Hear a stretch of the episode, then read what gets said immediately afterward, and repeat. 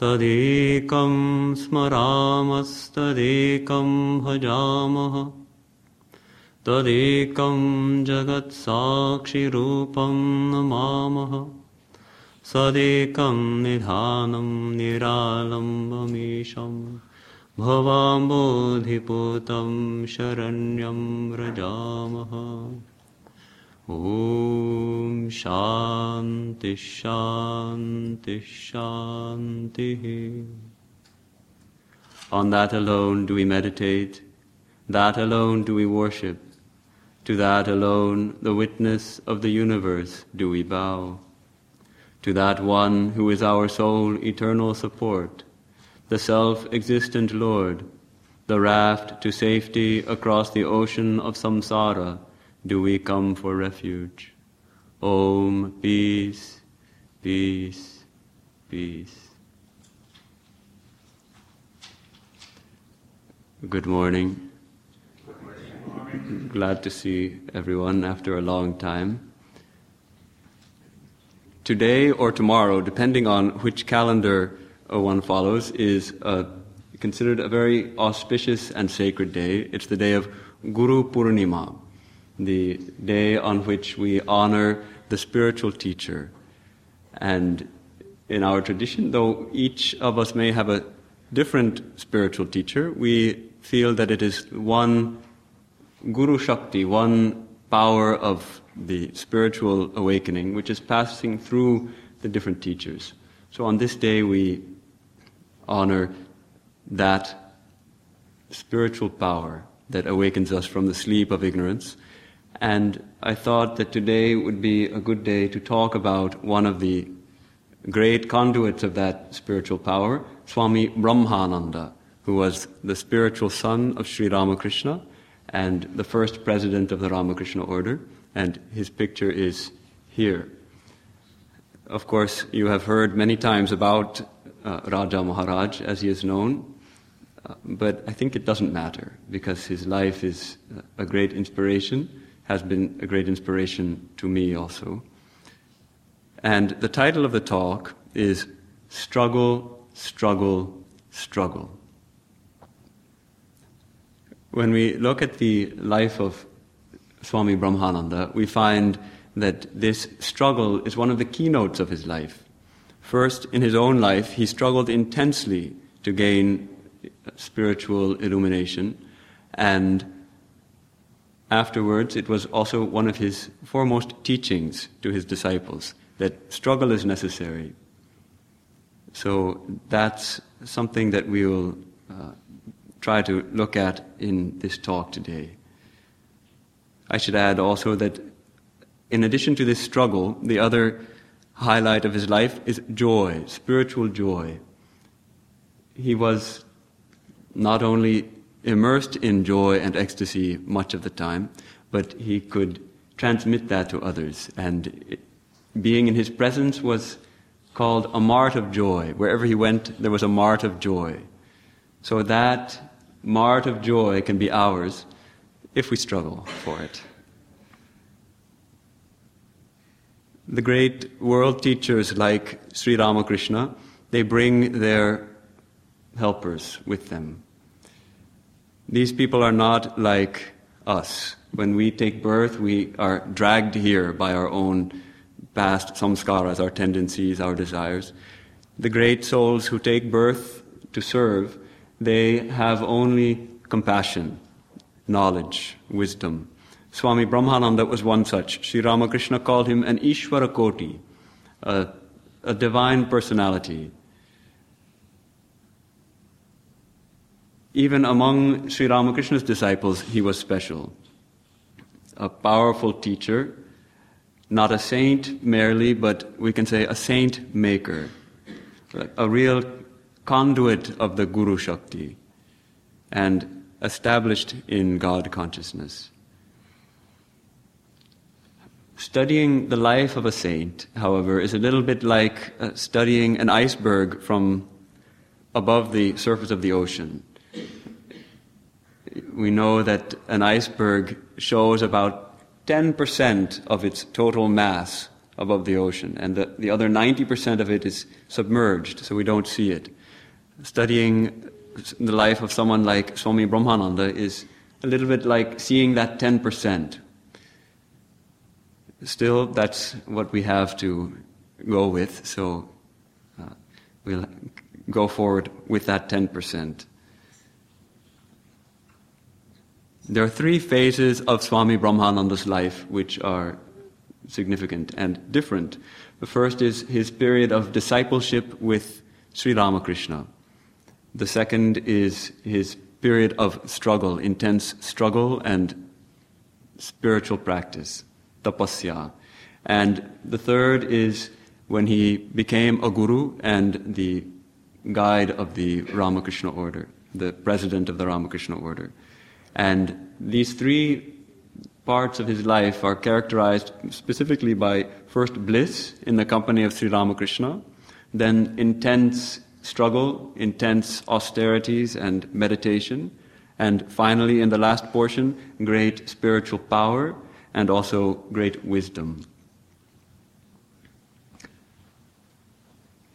As I said, uh, Swami Brahmananda was pre selected, one of the chosen ones, pre selected for the divine play of Sri Ramakrishna, for his mission. Sri Ramakrishna was burning with worldly company. He could hardly bear worldly talk, worldly people, and he prayed to the mother, Mother, please give me a pure hearted boy with whom I can talk and share my spiritual experiences. Then he had three visions. In one of these visions, the mother placed, the Divine Mother that is, placed a boy in his lap and told him, This is your son. Now, Sri Ramakrishna was a monk. He became a little worried. What do you mean, mother? Am I to have a son? Uh, no, she explained, this is to be a spiritual son. On the day that Rakhal, the future Brahmananda, arrived at Dakshineshwar, Sri Ramakrishna had a vision of a beautiful lotus floating in the Ganges, a hundred petaled lotus. Each petal was exquisite, and on that lotus was dancing the youthful Sri Krishna, the divine incarnation, and another with one of his companions, a cowherd boy. Shortly after this vision, Rakhal arrived and he recognized him to be that boy. So he was not an ordinary person, but an eternal playmate of Sri Krishna, an eternal companion of the Lord. This fact was actually hidden from Swami Brahmananda for uh, his whole life. Sri Ramakrishna instructed uh, the others that he shouldn't come to know of this. If he comes to know of it, he may simply give up his body and return to his true abode. So only at the end of his life, on his deathbed, did he realize this uh, his true relationship with Sri Krishna.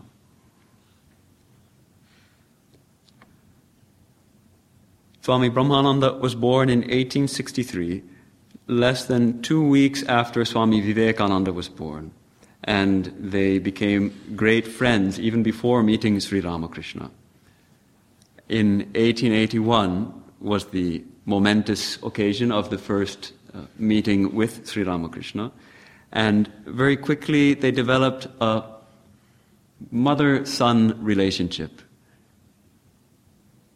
Sri Ramakrishna looked on him as his own son, and himself, in a way, as Yashoda, as the mother of Krishna, the stepmother, of course. And it sounds kind of curious to us if we think about it, but uh, Swami Brahmananda would sometimes sit in Sri Ramakrishna's lap really, and Sri Ramakrishna would feed him. And this was an 18 year old boy sitting in the lap of a 45 year old man.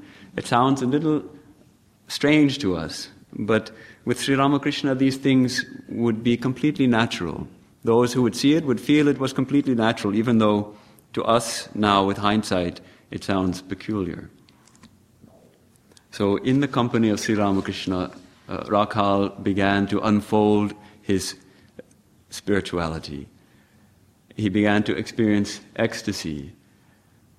The magic touch of Sri Ramakrishna awakened the spiritual, spiritual consciousness in him. And Uh, he began to repeat the name of God at all times. Sri Ramakrishna even points out that Rakhal's lips were, all, were moving all the time. Why? Because he was constantly repeating the name of God. Now, he was staying at Dakshineshwar, and one reason was to help uh, serve his guru, help uh, his guru and uh, look after him. But he wasn't able to do it. He became so absorbed in meditation and spiritual practices that he wasn't actually of much service to Sri Ramakrishna. In fact, Sri Ramakrishna often had to call him or send someone to call him and Latu to uh, come and take their food. They were so immersed in meditation. The, had one weakness at that time. He was jealous. His, uh, when Sri Ramakrishna would show love to anybody else, any of the other young disciples or any other visitor, he would get terribly jealous. But he overcame this. He went to Vrindavan for about a year.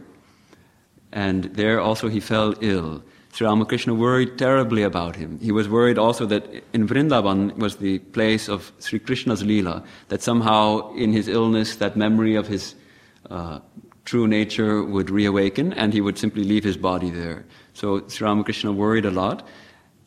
He recovered, he returned, and that jealousy was also gone. He realized that his guru was not only his guru, but the guru of all. In Kashipur, Sri Ramakrishna had cancer of the throat and was moved to a garden house in Kashipur. And Rakhal, of course, was one of the inner circle of devotees who served Sri Ramakrishna intimately there. And it was there that uh, they were bound together with an unbreakable cord of love, serving their master and forgetting even that he was ill. He had such a power of raising their minds and keeping them all in joy and spiritual consciousness. It was there also that he received the ochre cloth from Sri Ramakrishna, the Geruva cloth, and thus became it was you, one can say he was initiated into monastic life by Sri Ramakrishna himself at that time.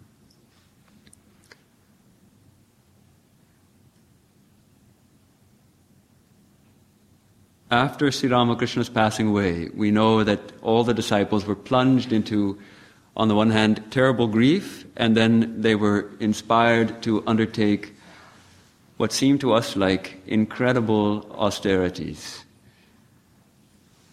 The monastery where the, fir- the first Ramakrishna monastery was in Baranagore, it was in an old dilapidated building said to be haunted, populated by poisonous cobras in the ground floor, falling apart. They had almost no possessions at all. It's said that they had, for some time, only one good dhoti, so if anyone had to go out for any purpose into town, they would take that one dhoti from the line and put it on their bodies and go and take care of whatever they had to do and come back, hang it back on the line, and uh, like that. They had uh, sometimes no salt for their rice. Often they meditated all day, and Swami Ramakrishnananda, Shashi Maharaj, would pull them out of their meditation to feed them or they would be up all night singing devotional songs. Swami Vivekananda gives a little description of that time. He says, There were days at the Baranagore Mutt when we had nothing to eat. If there was rice, salt was lacking. Some days that was all we had. But nobody cared. Leaves of the bimba creeper boiled, salt and rice. This was our diet for months. Come what might, we were indifferent. We were being carried along on a strong tide of spiritual practices and meditation. Oh, what days! Demons would have run away at the sight of such austerities, to say nothing of men. Ask Rakhal, Shashi, and others, they will tell you. The more circumstances are against you, the more manifest becomes your inner power. As with a number of the other disciples, even this life of intensive meditation and austerity was not enough. Swami Brahmananda longed for the free life of a wandering sannyasin. And so he left in 1899 and 1889 and spent nearly six years away from the monastery, sometimes with uh, Swami Subodhananda and Swami Turiyananda, and other times completely alone. They went to various holy places of India like Varanasi, Vrindavan, Kankal, Haridwar, Mount Abu, Omkareshwar, and many other places which we don't even know. And they visited many famous temples. Swami Brahmananda had many uh, visions also in temples and would experience ecstasy. Yet he was still unsatisfied. We can say this is the mark of a great soul.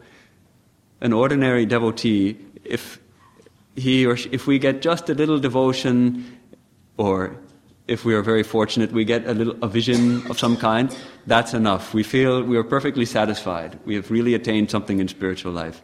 Swami Brahmananda was immersed in ecstasy much of the time and had many visions, yet he was not satisfied.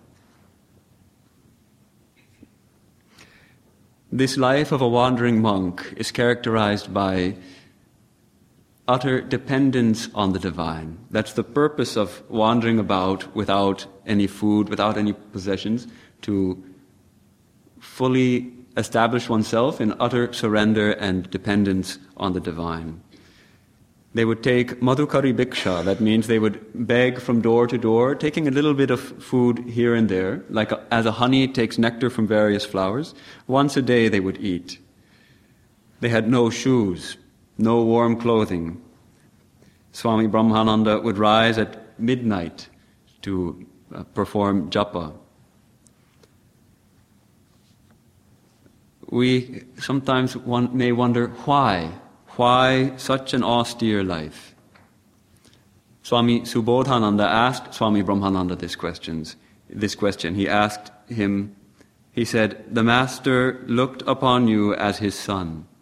You are the veritable son of the Lord. It does not become you to sit up like a beggar seeking his grace. Swami Brahmananda answered, What you say, brother, is true. The Master loved us so dearly that he gave us everything he had to give. Still, we have not attained peace. This shows that it now lies with us to do the rest for the fulfillment of life's object.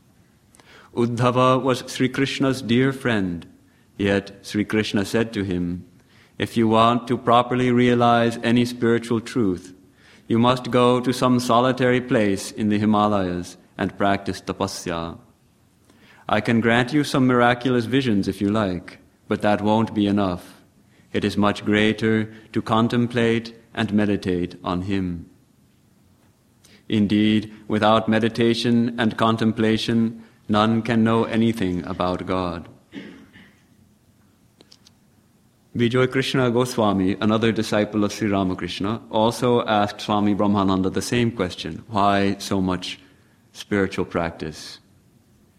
And then Swami Brahmananda replied succinctly, I am only trying to become established in that vision of God which I received through my Master's grace. So, yes, he, rece- he w- received illumination through the touch of Sri Ramakrishna, but he had to make that his own. He felt driven to become fully established in that by his own efforts. Now, this tapasya is often translated as austerity, the spiritual struggle. But austerity is not really a very happy translation. Austerity, the word austerity has something disagreeable about it. Some, if we have, if we go undergo some austerity, we feel it's perhaps it's imposed upon us. Whereas tapasya is something freely embraced. It's a struggle which is freely undertaken by the spiritual seeker. Swami Vivekananda gives a nice definition or discussion of this. He says, Tapas means literally to burn. It is a kind, it is a kind of penance to heat the higher nature. It is sometimes in the form of a sunrise to sunset vow, such as repeating Om all day incessantly.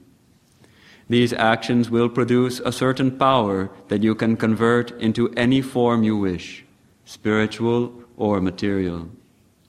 This idea of tapas penetrates the whole of Hindu religion.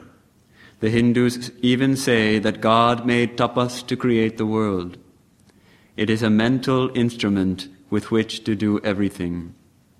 And quoting, everything in the three worlds can be caught by tapas.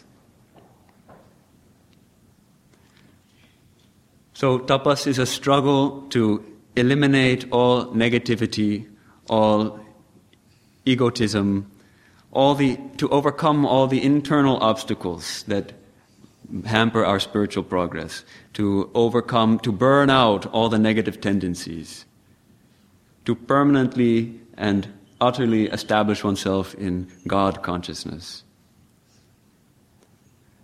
What we see mostly in the case of Swami Brahmananda is the physical aspect of tapasya, this titiksha, bearing all physical hardships with equanimity, heat and cold, hunger and thirst.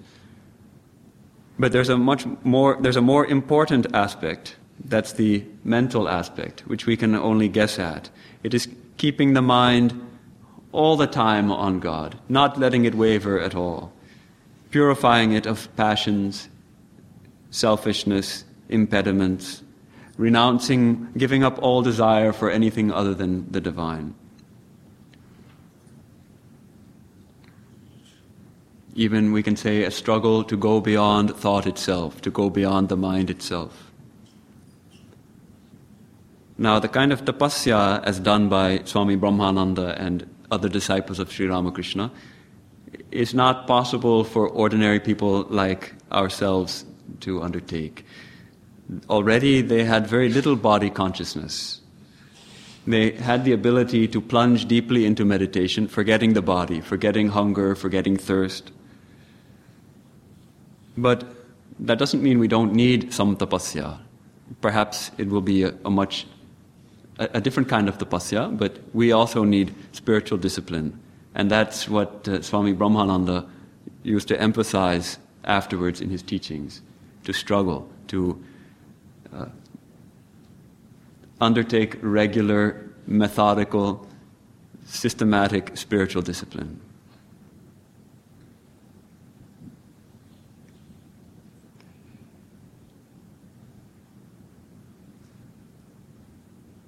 There are some interesting, interesting incidents in the life of Swami Brahmananda during this period of spiritual struggle. Swami Turiyananda for some time was looking after him and would beg his food for him. He would be meditating almost all the time, and he would come out of his meditation to take his food at a certain time. Now, if Swami Turiyananda was late coming back from his begging rounds, he would come out of his meditation, find there's no food, then he would start meditating again. He wouldn't take food that day. Next day, maybe he would take food. He used to rise at midnight for japa, repeating the divine name. At Kusum Sarovar, one holy place in uh, Vrindavan, one night he, over, he was a little tired and he overslept, and he felt someone give him a nudge. And first he thought Swami Turiyananda was waking him up. And so he got up, and then he saw the luminous figure of a Vaishnava saint with uh, rosary, uh, a japa rosary, and uh, all the uh, marks of a Vaishnava devotee. And he was standing there repeating his mantra, doing his japa. So every night for the, uh, after that, as long as they stayed there, they, Swami Brahmananda had the company of this Vaishnava saint uh, for his japa. He had already left the body, but still was there to help other spiritual seekers, evidently. So after a year alone in Brindavan, Swami Turiyananda left him in, in Brindavan and went back to the Belur. And he spent a, a year alone in Vrindavan. And what happened during that year, we don't know. But we can understand that towards the end, he finally felt satisfied. He finally became fully established in God consciousness, in samadhi, because he rather suddenly returned to Calcutta and uh, declared that he was ready to take up the work of guiding the Ramakrishna Mutt and mission. And that was the work with which Swami Vivekananda entrusted him to. Uh, he made him the president and uh, entrusted all the workings of the Ramakrishna mission to Swami Brahmananda. It is found that he had a keen uh, insight into the workings of other people's minds. So he was a brilliant administrator. He was able to uh, steer the new organization very skillfully. There's one worthwhile incident, which I'm sure most of us know, but we like to remember these wonderful incidents. There was a quarrel going on in Varanasi. We have in Varanasi two centers side by side the Advaita Ashrama, which is dedicated to non dual knowledge and also meditation and worship, and the uh, Sevashrama, the home of service, which is a big hospital where God is served in the human beings and in the form of sick human beings. Now, there were two factions that rose up at a particular time one from the Advaita Ashrama, one from the Seva Ashrama, each holding that their method of spiritual practice or their method of service was the most important. And it started to become ugly. The, uh, there were factions and arguments and all that. And Swami Saradananda and Turiyananda went to Varanasi, but they were not able to, to sort out the problem. They were not able to reconcile the quarreling parties. And it is said that a senior monk, I imagine probably Swami Saradananda, found the ringleaders of these two groups and wanted to expel them from the monastery. So Swami Brahmananda was consulted. He said, Wait, don't do anything, I'm coming. So Swami Brahmananda came to Varanasi and what did he do? Did he uh, call the ringleaders and interview them, give them a scolding? Did he uh, try to find out who was at the root of all this problem? No. He just made one stipulation everybody has to come meditate in my room. Every morning, all the monks had to go to Swami Brahmananda's room and meditate there. Afterwards, there would be singing, and questions about, he would answer questions about spiritual life, spiritual practice. And within a month or two, the problem was dissolved. Everyone's mind had been raised to a higher level. This is the spiritual solution. This is the power of Swami Brahmananda to solve a, an intractable problem like that by simply raising the minds of those involved.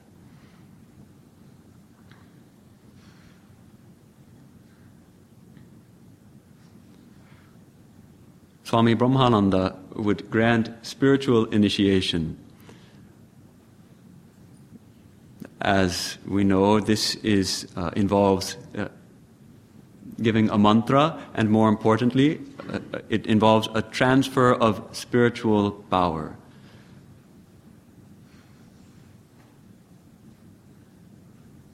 And when the uh, disciple is a fit disciple, it can lead to very quick spiritual growth. It helps in spiritual growth. Swami Vivekananda says, The seed must be a living seed, and the field must be ready plowed. And when both these conditions are fulfilled, a wonderful growth of genuine religion takes place. So that's what we want is a wonderful growth of genuine religion. That means spiritual growth. And Swami Brahmananda had that living seed. But he was a little reluctant to plant that seed. First of all, there's a scriptural injunction against uh, a guru having too many disciples. And then Sri Ramakrishna had warned Keshab Sen that Keshab had ex- himself accepted too many disciples and wasn't looking into the character of his disciples. So Swami Brahmananda uh, was not so eager to make disciples. Moreover, he would often fall ill after initiating someone. Somehow he would take some of the karma, some of the negative energy of that person on himself and would fall ill as a result. So he was not uh, planting that seed very much. Holy Mother complained about this. Sri Sarada Devi, Holy Mother, she was also initiating, and she requested him to initiate more. But the turning point for him came when he saw a play on the life of Ramanuja, written by uh, Girish Chandra Ghosh. There's an incident in the life of Ramanuja when he received initiation from his guru, and he was told by his guru, uh, This mantra will give liberation. Whoever hears this mantra will get liberation. But he cautioned Ramanuja, Don't reveal it to anyone. And Ramanuja asked, well, What will happen if I do? You will go to hell. So Ramanuja left the Guru, and then he thought, well, if everyone who hears this mantra gains liberation, then I'm willing to go to hell for that. Let everyone be liberated. So he went to a crowded place and called people everywhere, come everywhere, uh, come everyone, hear this uh, mantra, it will grant you liberation. And the Guru, when he heard about this, he became angry. He called him, and what is this? When Ramanuja explained that no, I'm ready to go to hell, let the people be liberated, Guru also was pleased. So this uh, Swami Brahmananda, at this scene in the play, Swami Brahmananda shed tears, and somehow the gates of compassion in his heart were opened. And after that, he was uh, much more liberal in granting initiation. One of his disciples wrote about him I had never felt such a love before in my life. It was the love of parents and the love of a friend all in one. Everyone had the same experience. Once I asked Swami Subodhananda, another disciple of Sri Ramakrishna, the reason for this all satisfying love which emanated from Maharaj. The Swami replied, God is love. Maharaj has realized God. Therefore, he is full of love.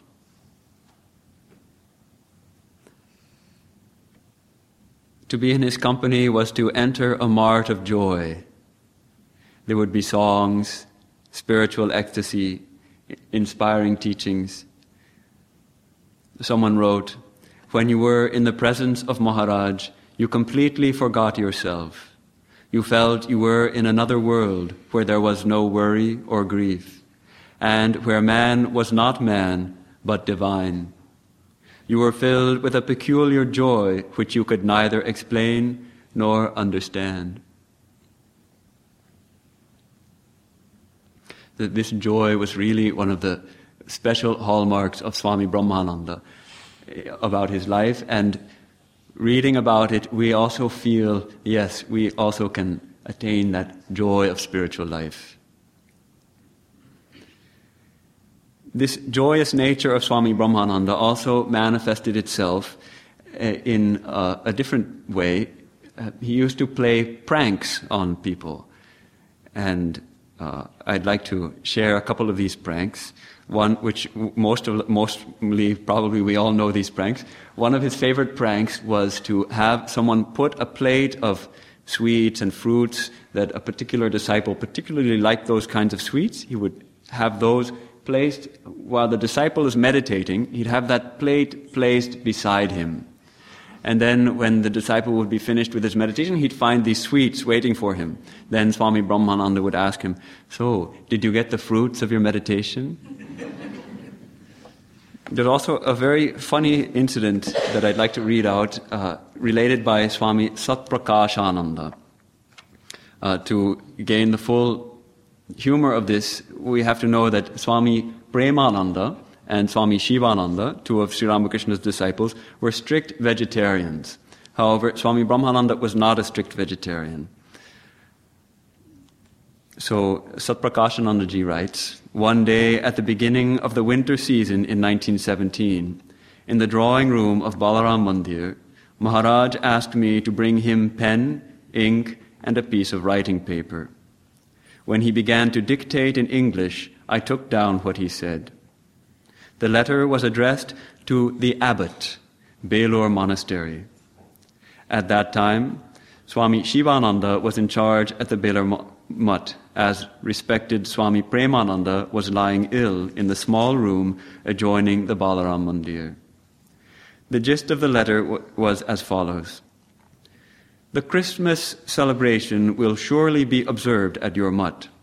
On that occasion, we, a party of monks, are coming to the mutt. Your hospitality is well known. Certainly, at the conclusion of the ceremony, according to the usual custom in Christmas celebrations, there will be an arrangement for the taking of drinks we are non vegetarians and are fond of varied courses of meat dishes. In anticipation of a sumptuous feast, we extend to you our heartfelt thanks. May your function be crowned with success in all possible ways. That is our earnest wish. When I had finished writing the letter, I handed it to him for his signature. But instead of putting his own name, he signed Premananda. and told me, Go and read the letter to Baburam Maharaj, Swami Premananda, who was in the next room. Hearing the contents of the letter and finding his signature forged, Baburam Maharaj simply smiled and said, Maharaj has a childlike nature. Later, Maharaj asked me to go to Belur Mutt and deliver the letter to Swami Shivananda, but cautioned me not to mention that he had sent it. After reading through the letter, Swami Shivananda looked at me and said, laughing, Maharaj has sent this, is it not? Without a word, I nodded my head a little. Mahapurushji understood silence is acquiescence. So, like that, uh, we find the joy of spiritual life spilled over into this kind of playful, childlike prank, pranking, playing pranks.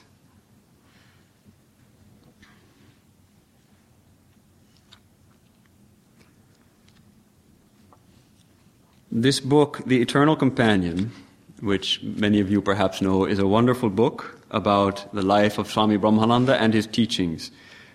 And certain themes stand out in those teachings. The struggle, that struggle is necessary, spiritual struggle, joy of spiritual life, contemplation, meditation, and japa. Swami Vivekananda says, the first sign that you are becoming religious is that you are becoming cheerful. When a man is gloomy, that may be dyspepsia, but it is not religion. so, this is uh, Swami Brahmananda. I'd like to uh, talk a little bit about that, this struggle, this necessity of struggle. Sri Ramakrishna says, a little spiritual discipline is necessary. Through the practice of discipline, one gradually obtains divine joy. Suppose a jar with money inside is hidden deep under the earth and someone wants to possess it.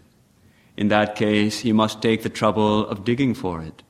As he digs, he perspires.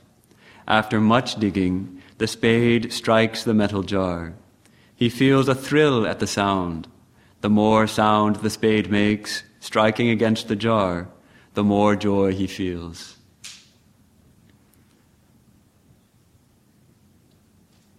So, first perspiration and then joy.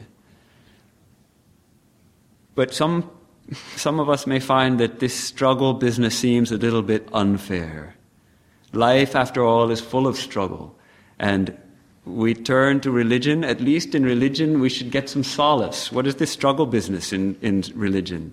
We, want, we, we long for some peace. And oftentimes, when we first turn to spiritual life, we also get some peace. We get a kind of a conversion when the mind turns to the divine, the mind turns within. And we get, perhaps we feel some devotion. We get some feeling of divine protection. We feel this uh, wonderful feeling of surrender. I'm surrendering to the Lord. We feel like we found a refuge. Our meditation b- brings a taste of peace which we didn't have before. So, what is this struggle? But all these, this newfound peace, this newfound devotion, it seems to evaporate all of a sudden. It's almost as if uh, we come to the Lord and the Lord says, Here, have a, have a sweet. And we say, That's great. Uh, give me another one. Then he says, No. you got to work for the next one. So, after the first taste of spiritual life, we have to struggle to, to become established in it. As with Swami Brahmananda, he first got the taste of spiritual life in the company of Sri Ramakrishna, then he had to struggle. Sometimes spiritual life, in fact, seems like we're going downhill. But there's a wonderful simile given by Swami Ashokananda that I found very reassuring. He said, No, you're never going, you're never backsliding in spiritual life, you're always going forward. It's like climbing a mountain. When you climb a mountain, you first have to climb up some hills, and you get to a nice uh, peak, a low peak, where you get some nice view and some. Then you go down. You have to go continue, you have to go down into the next valley. You're going downhill, but you're still going forward. You're going down, but still going forward. Then again, you have to climb up the next ridge, and you climb up for a while, and then you reach a plateau, and again you have to go down into the next valley. So you're going up and down, but you're always going forward. So that was very reassuring uh, simile.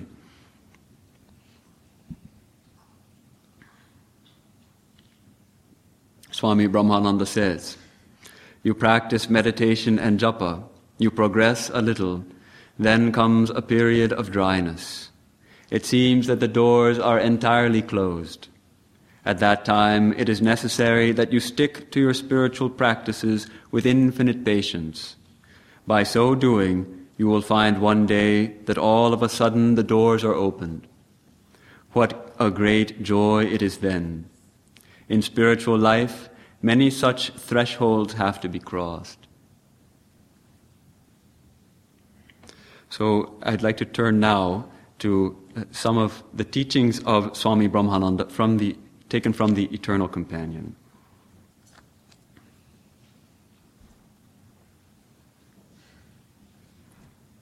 Struggle, struggle, my boy. Shake off all doubts. Plunge into your spiritual practices as taught by your Guru. Never make a show of your spirituality, but always practice in secret. Sri Ramakrishna used to say, when you meditate, retire into a solitary corner or a forest and meditate within the secret chamber of your heart. Make a little effort for a time, and you will discover what fun it is to live a contemplative life you will be transformed.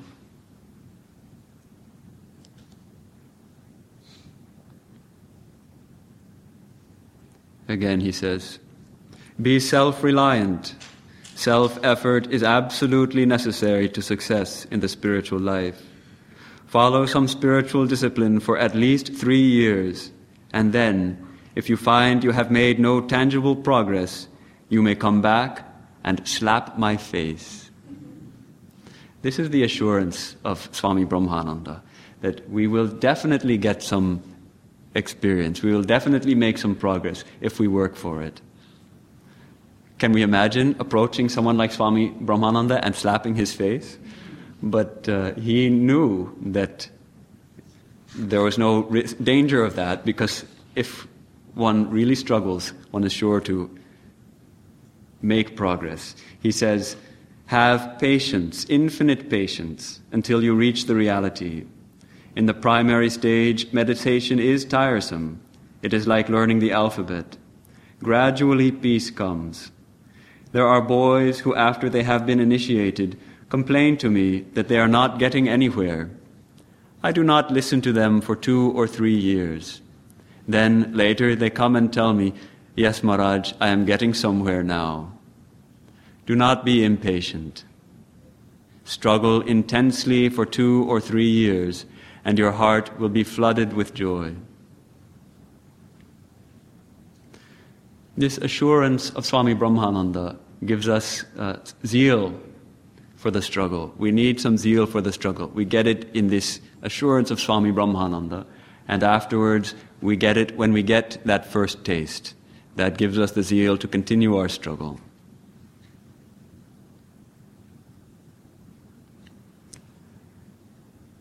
Swami Brahmananda asked one disciple, How are you progressing with your spiritual practices? The disciple replied, Not very well, Maharaj. I find so little time for them.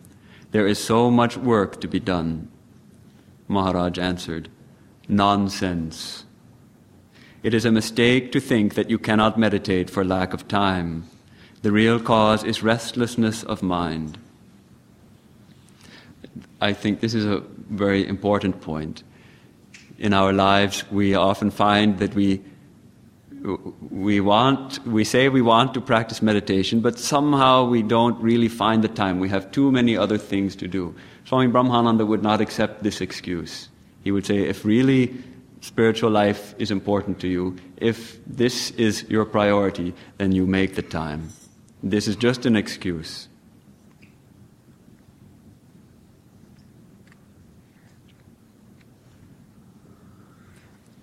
Japa, japa, japa. Even while you work, practice japa. Keep the name of the Lord spinning in the midst of all your activities. If you can do this, all the burning of the heart will be soothed. Many sinners have become pure and free and divine by taking refuge in the name of God. Have intense faith in God and in His name. Know that they are not different. He dwells in the hearts of his devotees. Call on him earnestly. Pray to him. Reveal your grace to me. Give me faith and devotion. Pray earnestly. Make your mind and your lips one. We'll have a moment of silence. Oh. ब्रह्मानन्दं परमसुखदं केवलं ज्ञानमूर्तिं द्वन्द्वातीतं गगन गगनसदृशं तत्त्वमस्यादिलक्ष्यम्। एकं नित्यं विमलमचलं सर्वधी साक्षिभूतं भावातीतं त्रिगुणरहितं सद्गुरुं तन्नमामि कायेन वाचा मनसेन्द्रियैर्वा बुद्ध्यात्मना वा प्रकृते स्वभावात् करोमि यद्यत् सकलं परस्मै नारायणायेति समर्पयामि ॐ शान्ति शान्ति शान्तिः To him who is the embodiment of Brahmananda, the bliss of Brahman, to him who is bestower of the supreme joy, who is Kevalam, completely detached, and knowledge personified, to him who is beyond the pairs of opposites like heat and cold, pleasure and pain, who is vast as the sky, and is indicated by such Mahavakyas as Thou art that, to him who is one, eternal, stainless, unmoving, the witness of all the changes in the mind, to him who is beyond all states and free of the bondage of the gunas, to the Sadguru, the true teacher, the awakener, to him do we bow down in worship.